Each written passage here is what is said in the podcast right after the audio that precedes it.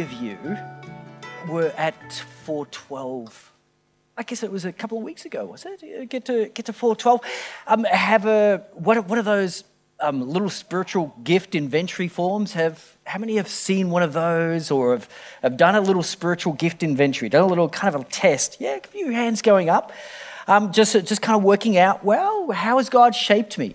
Um, what does it look like for grace to be authorized from heaven to flow down through my life um, to, to others? We're going to have a little bit of a more of a look at that on uh, this coming Wednesday, just the dynamics of that, how that looks, what spiritual gifts are, and, and so forth. But I wanted to, wanted to chat with you a little bit tonight um, on that theme. We're back in Mark, the Gospel of Mark. Do you, do you remember where we left off? Any thoughts? Chapter Nine, Scott. Well done, mate. You remembered? No, you just took a punt. Oh, you were here this morning. well done. Um, yeah, chapter chapter nine, we we left off in the Gospel of Mark, and as I was first looking at the passage, and you'll kind of understand why in a moment. We're going to look at the passage, we're going to open it up, and you're going to think, what has this got to do with spiritual gifts? But when I first looked at the passage this week, I sort of really is that is that kind of where we're we're going to kick off? um, getting back into the Gospel of Mark. But I want to look a little bit tonight at the person God uses, the person that God uses. And if you've been um, having a think about your spiritual gifts and so forth, you may have sort of ticked a list and you may have come up with a couple of things. And often, actually, when you use those lists or spiritual gift inventories, we sometimes call them, um, often, as you use those, it can reflect a little bit well, what's your life experience up until this point in time? Um, and, uh, and there aren't, you know, perhaps sometimes that many surprises. There are very few people who do those, have never sung in their life, and suddenly end up being a worship leader, for instance. Sometimes it just reflects a little bit of past experience. But of course, you can be identified, or you can identify some spiritual gifts and kind of say, well, that's cool. I've got this gift, or I've got that gift. But there's still a little bit of a question as to, well, is God going to use me?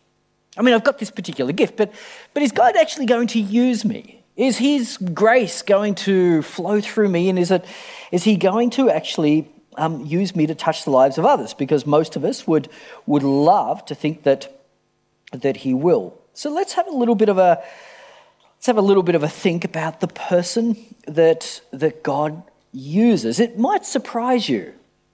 Mark chapter 9, we're going to, we're going to read verse, um, from verse 38 through to the end of the chapter, verse, verse 50. Parts of this passage will will be familiar to you and, and parts perhaps a little bit new.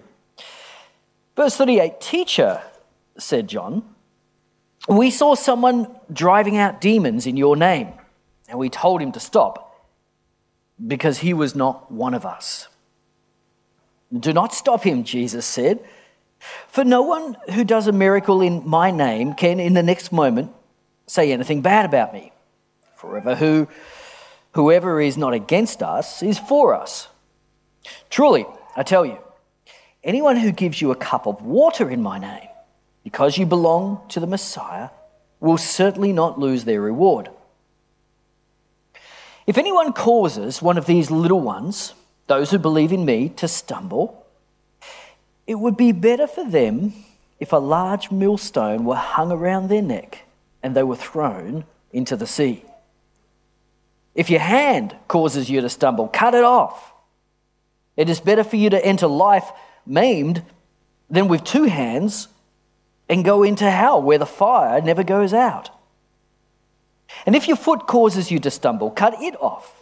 It is better for you to enter life crippled than to have two feet and be thrown into hell. And if your eye causes you to stumble, pluck it out.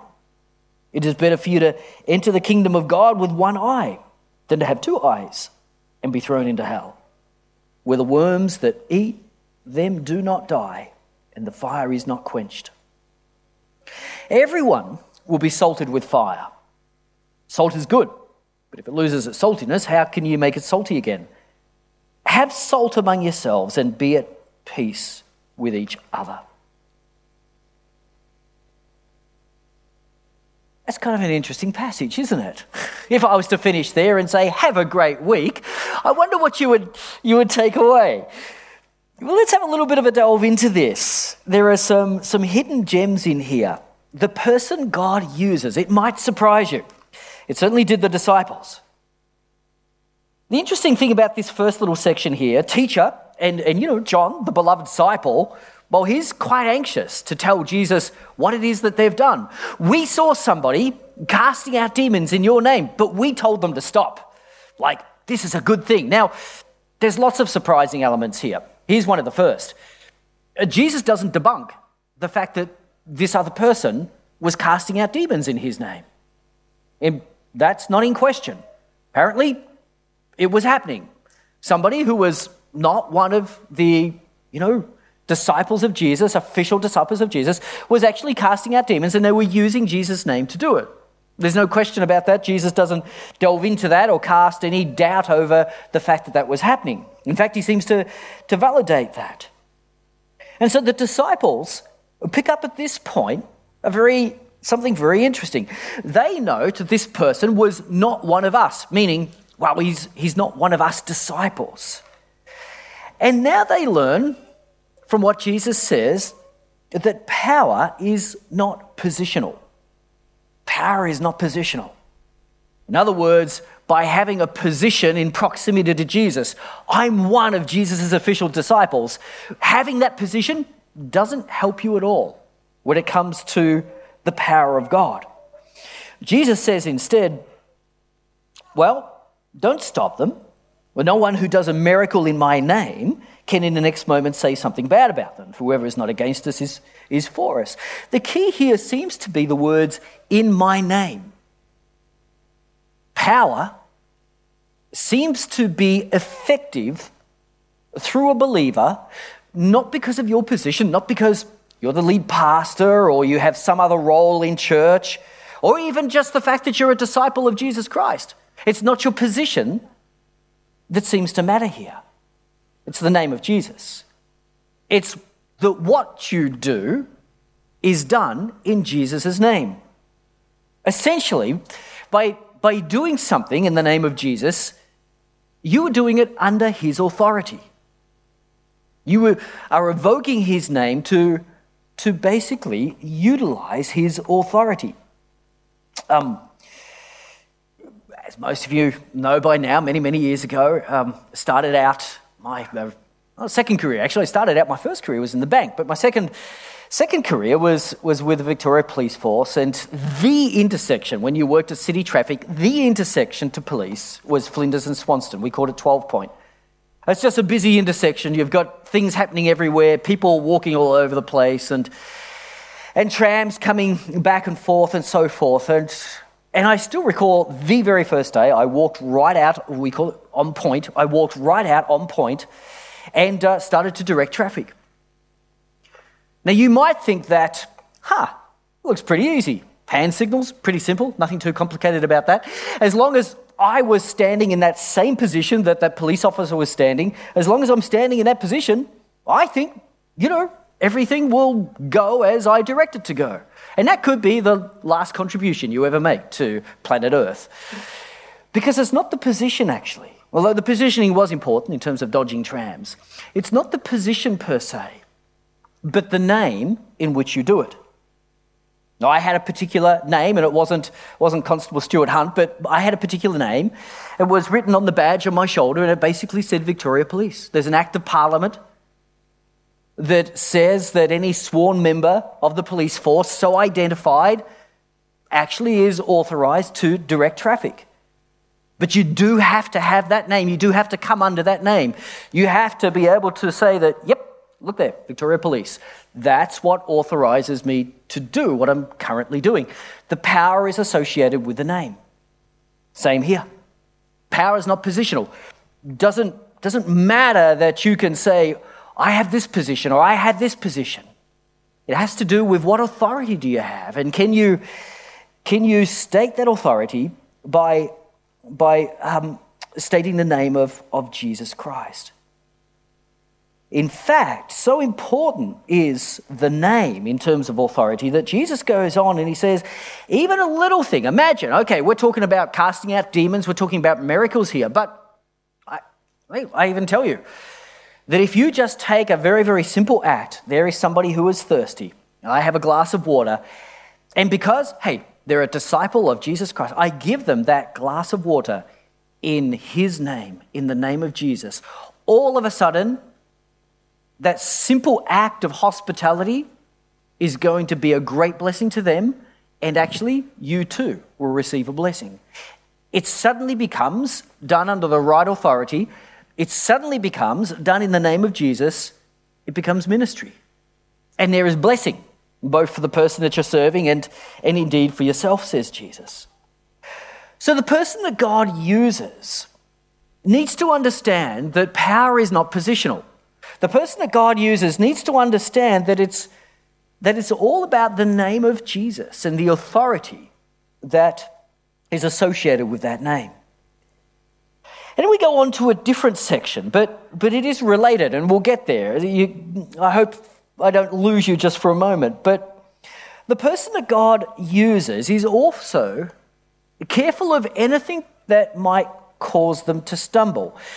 In this particular part of the passage, to stumble uh, means, yes, to sin. To sin, to fall away from God, to miss the mark. That's what the passage is talking about. The person that God is going to use is going to be careful that they don't fall into sin, that they don't, they don't stumble. Firstly, Jesus says, by way of, by way of caution here, if anyone causes one of these little ones, those who believe in me, to stumble, it would be better for them if a large millstone were hung around their neck and they were thrown into the sea.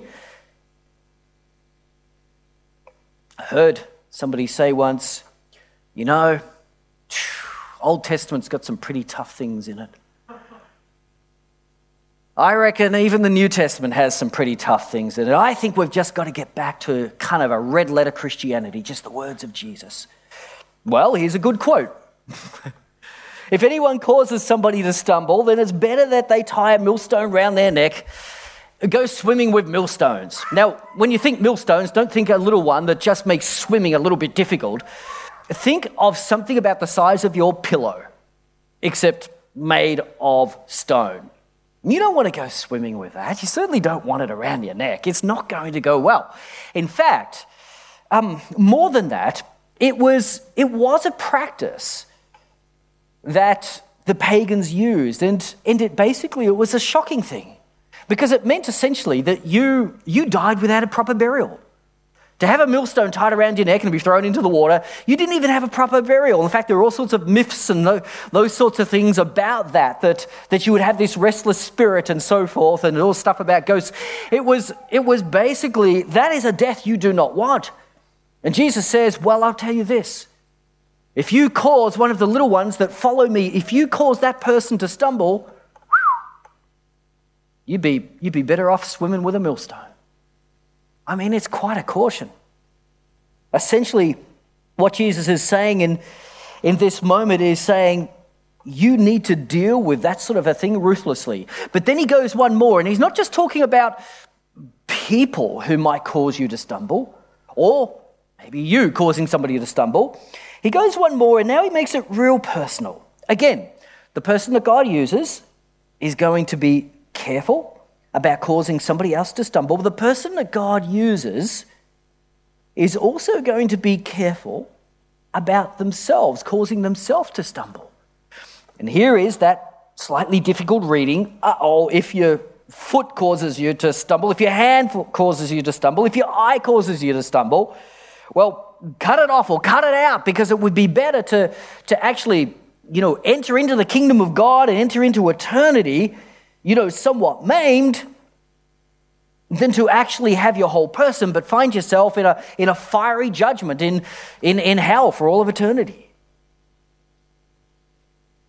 Again, Jesus is saying, if you and and this is basically the, uh, what what Jesus is saying, think about your foot, your hand, your eye, your whole person.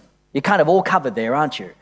If there is anything about you that might cause you to stumble or lead you into sin, you are better to cut it off or cut it out. You need to deal with, deal with it ruthlessly, lest you end up in a fiery judgment, if that causes you to stumble. And now, in our English versions, just because of the, the Greek, there is a little bit of a logic and a play on words here, which is a little bit difficult to follow, but, but just bear with me for a moment. Because Jesus is exploring what are the things that really make us stumble. Oh, somebody else might. Oh, you, you might even cause yourself to stumble. But what are the real causes? What are the real things that make us stumble? That could make us sin and fall away from God? And the logic goes a little bit like this, and it's a bit difficult to pick up in our English. All the translations are wrestling with this and trying to do their best, but it goes something like this Your foot, your hand, your eye could cause you to stumble, and, and you would face a fiery judgment. That would be bad, but fire isn't always bad. Fire can be good because actually, fire can purify. Think about a sacrifice offered at the temple that goes into the fire, and it's a good sacrifice and it's a pure sacrifice. Fire can also purify, can't it? And that sacrifice actually often could even be seasoned with salt. Salt itself actually can also be good, as long as it doesn't lose its saltiness. Salt can be good for you. In fact, so good, it would be good for you to have salt inside yourself, the inner you, your heart. Jesus apparently thinks that salt is good for the heart. Your doctors may say otherwise. Jesus says it is. Salt is good for the heart. There it is, it's in Scripture. Salt is good, not if it loses its saltiness. How do you make it salty again? But have salt within yourself.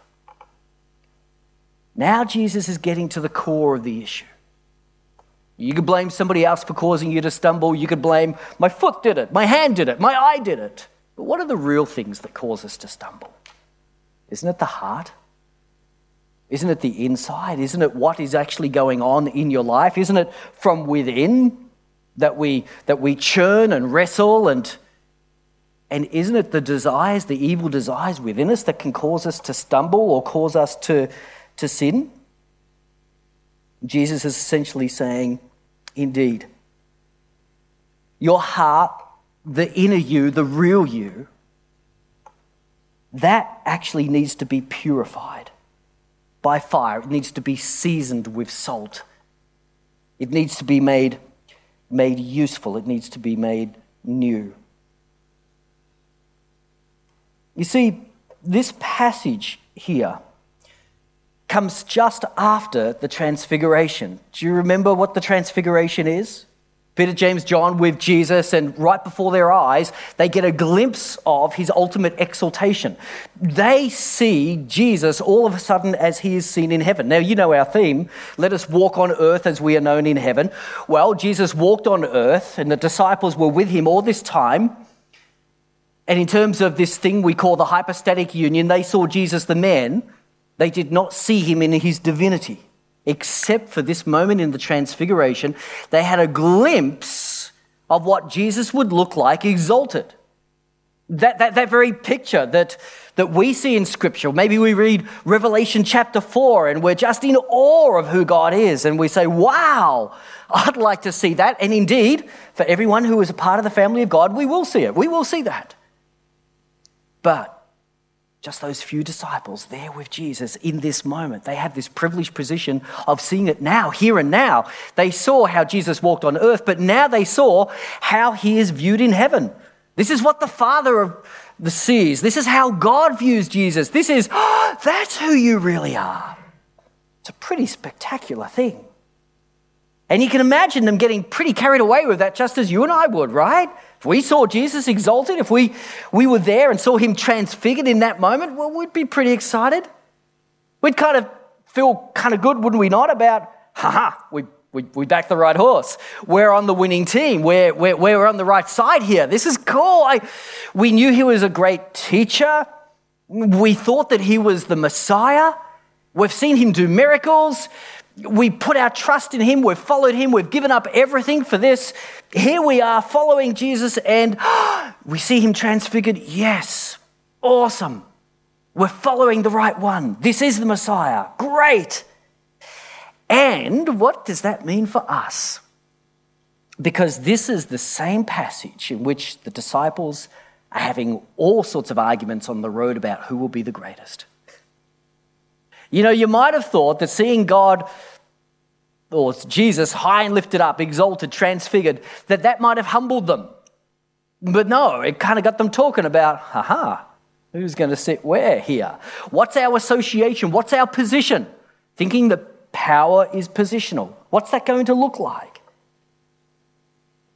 But the transfiguration is actually bracketed by two other passages. Jesus' first prediction of his death, transfiguration, Jesus' second prediction of his death. And with his first prediction of his death, Jesus basically says, I, I am going to die. I have to. This is the calling on my life. And you need to understand that if you are to be my disciple, likewise, there can be no exaltation without sacrifice. Whoever wants to save his life actually has to lose it. Transfiguration. Second prediction of Jesus' death. Again, I am going to die. This is how it's been foretold. And if you want to be, the implications on discipleship are this if you want to be first, you actually have to be last. You want to save your life, you've got to lose it. You want to be first, you've got to be last. The implications for discipleship is if you want to follow me, if you want the exaltation, firstly, you must have the consecration, the sacrifice. There's no exaltation without, firstly, sacrifice. That's the path I'm following. And if you follow me, that's the path that you are on as well. That's the trajectory. Years ago, I, I um, had recommended to me a, a, biography of Billy Graham. This is a lesser known one by Sherwood Wirt, who was the editor of a number of magazines and art, you know, articles for the Billy Graham Crusade and Billy Graham organization and so forth. He got to see Billy Graham up close, and, and he includes a whole lot of detail that a lot of the other biographies, and in fact the autobiography, doesn't. It was a good read, and I remember actually going through it. And, and very early on, in just the, the first few chapters, there was a, a story about Billy Graham going to the UK for one of the first times. There was going to be all these, all these meetings. It was very, kind of very exciting. This American preacher from Youth for Christ coming over. And, and he arrived there just to meet with different leaders. He was up in the north near the border of Wales. He arrived to meet with all these different leaders, and he arrived late for one particular meeting. And a guy by the name of Stephen Olford was preaching. And he came in late to the meeting, and then, and then Stephen was preaching about being filled with the Spirit of God. And, and at the end of it, he sat down and he just sort of, you know, and I know what this is like actually after preaching, you feel a bit spent. And he, and he sat down, he just put his head in his hands, and he just went to prayer. But then suddenly he became aware of somebody sort of standing over him, and he, and he looked up, and, and there was Billy Graham. And Billy said, oh, That was tremendous. I've just got one question for you. And he says, Yes. He said, Why didn't you offer an altar call? He said, Had you invited people to the front, I would have been the first one down. And that conversation actually started uh, meetings for the next couple of days. Because Billy Graham was, well, he was talented, he had an ability, he had a spiritual gift. He was kind of a charismatic figure and definitely a, you know, a good speaker He was convinced about the word of God and God was using him powerfully, but he knew something was missing. And he felt it was this indwelling of the Spirit of God, that there was a filling of the Spirit that he had not yet experienced. And so they, they met together in a room and they, they explored all sorts of things. And, and on one occasion, Stephen Olford said, Billy, there can be no Pentecost, meaning the coming of the Spirit, without a Calvary, meaning going to the cross. For the Spirit of God to fill a person, that person needs to be, that person needs to be absolutely cleansed. They need to be purified, and there's only one thing that will do that the blood of Jesus Christ. There has to be a dying to self. I've been crucified with Christ, no longer I that lives. There has to be that moment in order for the Spirit of God to completely fill a person. And, and that led to a wonderful time of prayer, and it, it led to confession and repentance. And at one point during that prayer time, Billy Graham de- declared that I've got it. I've got it. I'm now experiencing the indwelling, the, the filling of the Spirit of God like I've, like I've never experienced it before. Roy Hession, author of, of a classic old Christian book called Calvary Road, he writes that revival, this is his definition of revival, revival is simply a continual experience of complete submission to the Lordship of Jesus Christ. Let me say that again. Revival is simply a continual experience of complete submission to the Lordship of Jesus Christ. He laments that sometimes when we talk about revival, we talk about it, it was, it was back then and it was over here. And he says, I, th- I think that language is wrong. I think when we talk about revival, which is, we should be saying it's in here and it's ongoing.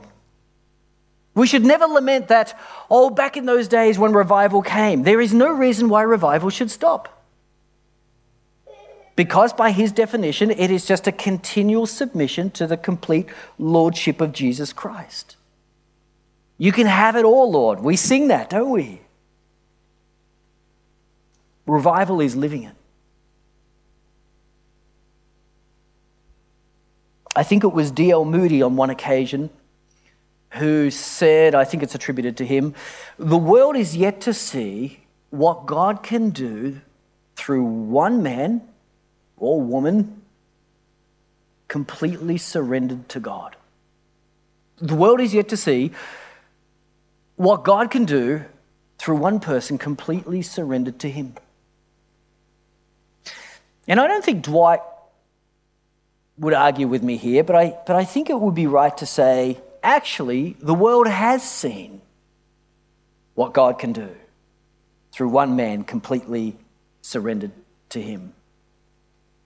That man, Jesus Christ, lives in me. That man lives in you. What the world needs to see now is once more what God can do through one person in whom the Spirit of Christ lives and to whom you are completely surrendered.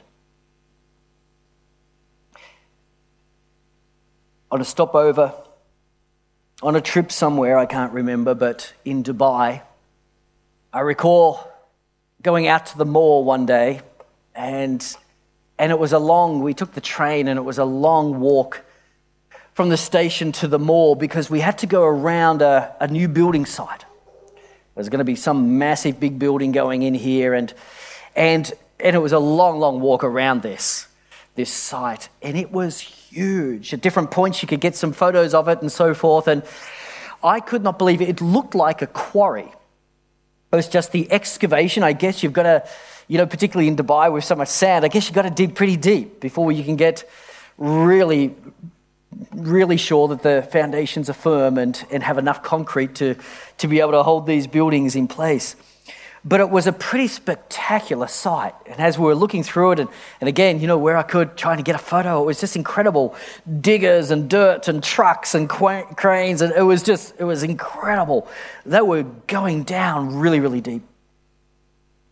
And it reminded me of a, of a sermon or a message testimony, probably that I, that I heard in the US one time. I don't know who she was. It was a black woman. And she was giving this testimony about basically a number of things in her life that were just going wrong. And she was talking about, you know, this happened and and then and you sort of think, oh boy, I mean, that would be terrible. Most people wouldn't survive that. And then this happened, and you're thinking, Man, that happened to you as well. I, I can't believe you're up here telling us about it. And then this happened, and it just kind of get deeper and darker, and and and you just felt for this poor woman. I mean, she had had an incredibly tough life, and you sort of, you know, it, it got worse and worse and worse, and you're just thinking, you poor lady, wow. And then she said this. But if you want to go up, firstly, you've got to dig down.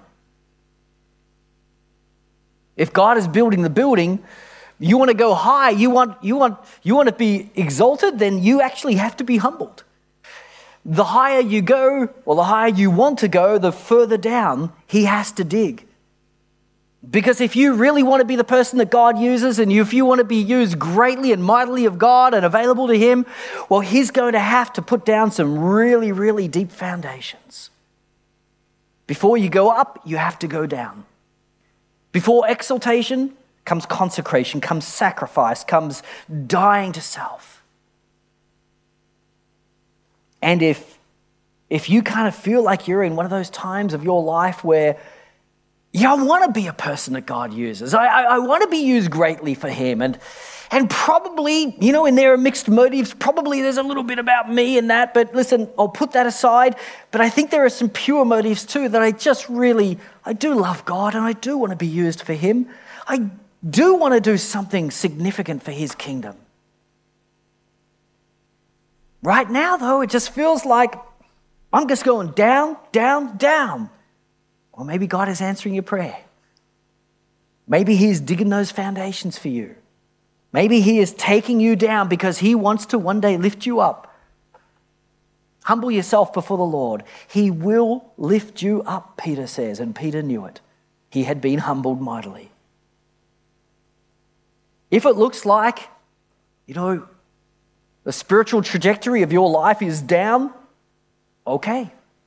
Maybe God's just doing the work, a necessary work, but a work in your life so that eventually He can raise you up, use you for His purposes. It's often the way. We read the biographies of other people who have wanted to follow the Lord with, yes, all their heart, soul, and mind and, and be used of Him. Most of them, there are some times where it feels like God has dug almost all the way through. Like, are we there yet, Lord? Surely this has gone through the core of the earth, the core of my being, and we're going to come out the other side. If you want to go up, you've got to go down. My belief is that that's God's invitation for us at the moment. Just as we commence the Gospel of Mark again and we look just with the eyes of the disciples, well, well how does the power of God work and what does greatness in the kingdom look like and what does it mean to, to follow Jesus and what is it like to be used of God, the person that God uses? It means he needs to dig down. It means there needs to be sacrifice before there can be exaltation. Now, I've got a hunch that in this room tonight, that, that this is very, very relevant for a few of you. You would love to be used of God. You'd love to, to give your life, to devote your life to doing something significant for your Creator and the God that you love. And you're a little fearful of what the preparation looks like, or perhaps you're even a little bit confused right now about what it is that God is doing in your life because it's looking very, very different to what you may have imagined. But trust Him. Trust Him. He's your Father. He loves you. He cares for you. He only means good, and nothing gets wasted. What He's doing right now in your life is preparing you for that very, very special thing, that good work that He has chosen uniquely for you to do since the beginning of time.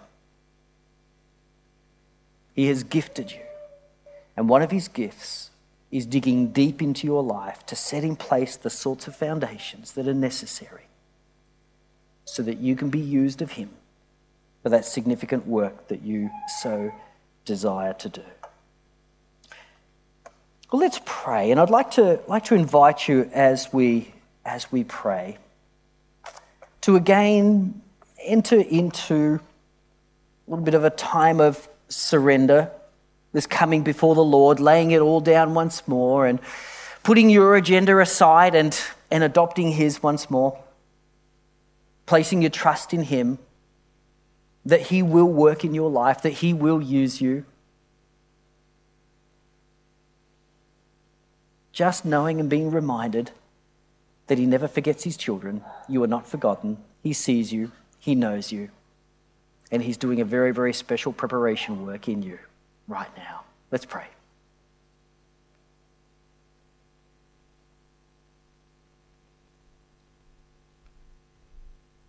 Heavenly Father, we want to thank you for your word and, and just some of these hints here about the sort of person that you love to use.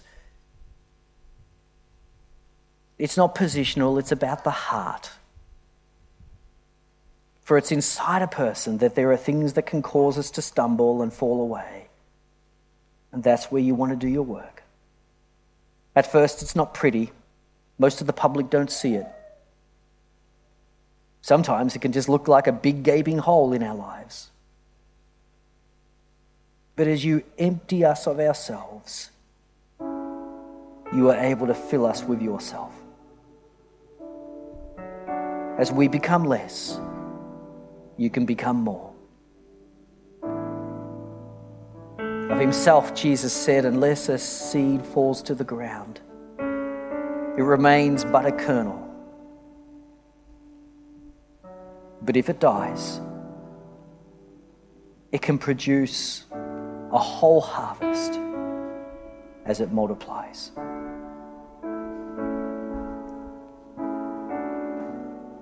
Lord, allow us to fall to the ground tonight. For your glory, would you please produce a harvest? Do a heart work in each of us, Father. May we be well salted, well seasoned, in order to bring you glory. This we ask in the precious, authoritative name of Jesus, because we believe it's something that you want to do. We're agreeing with your will.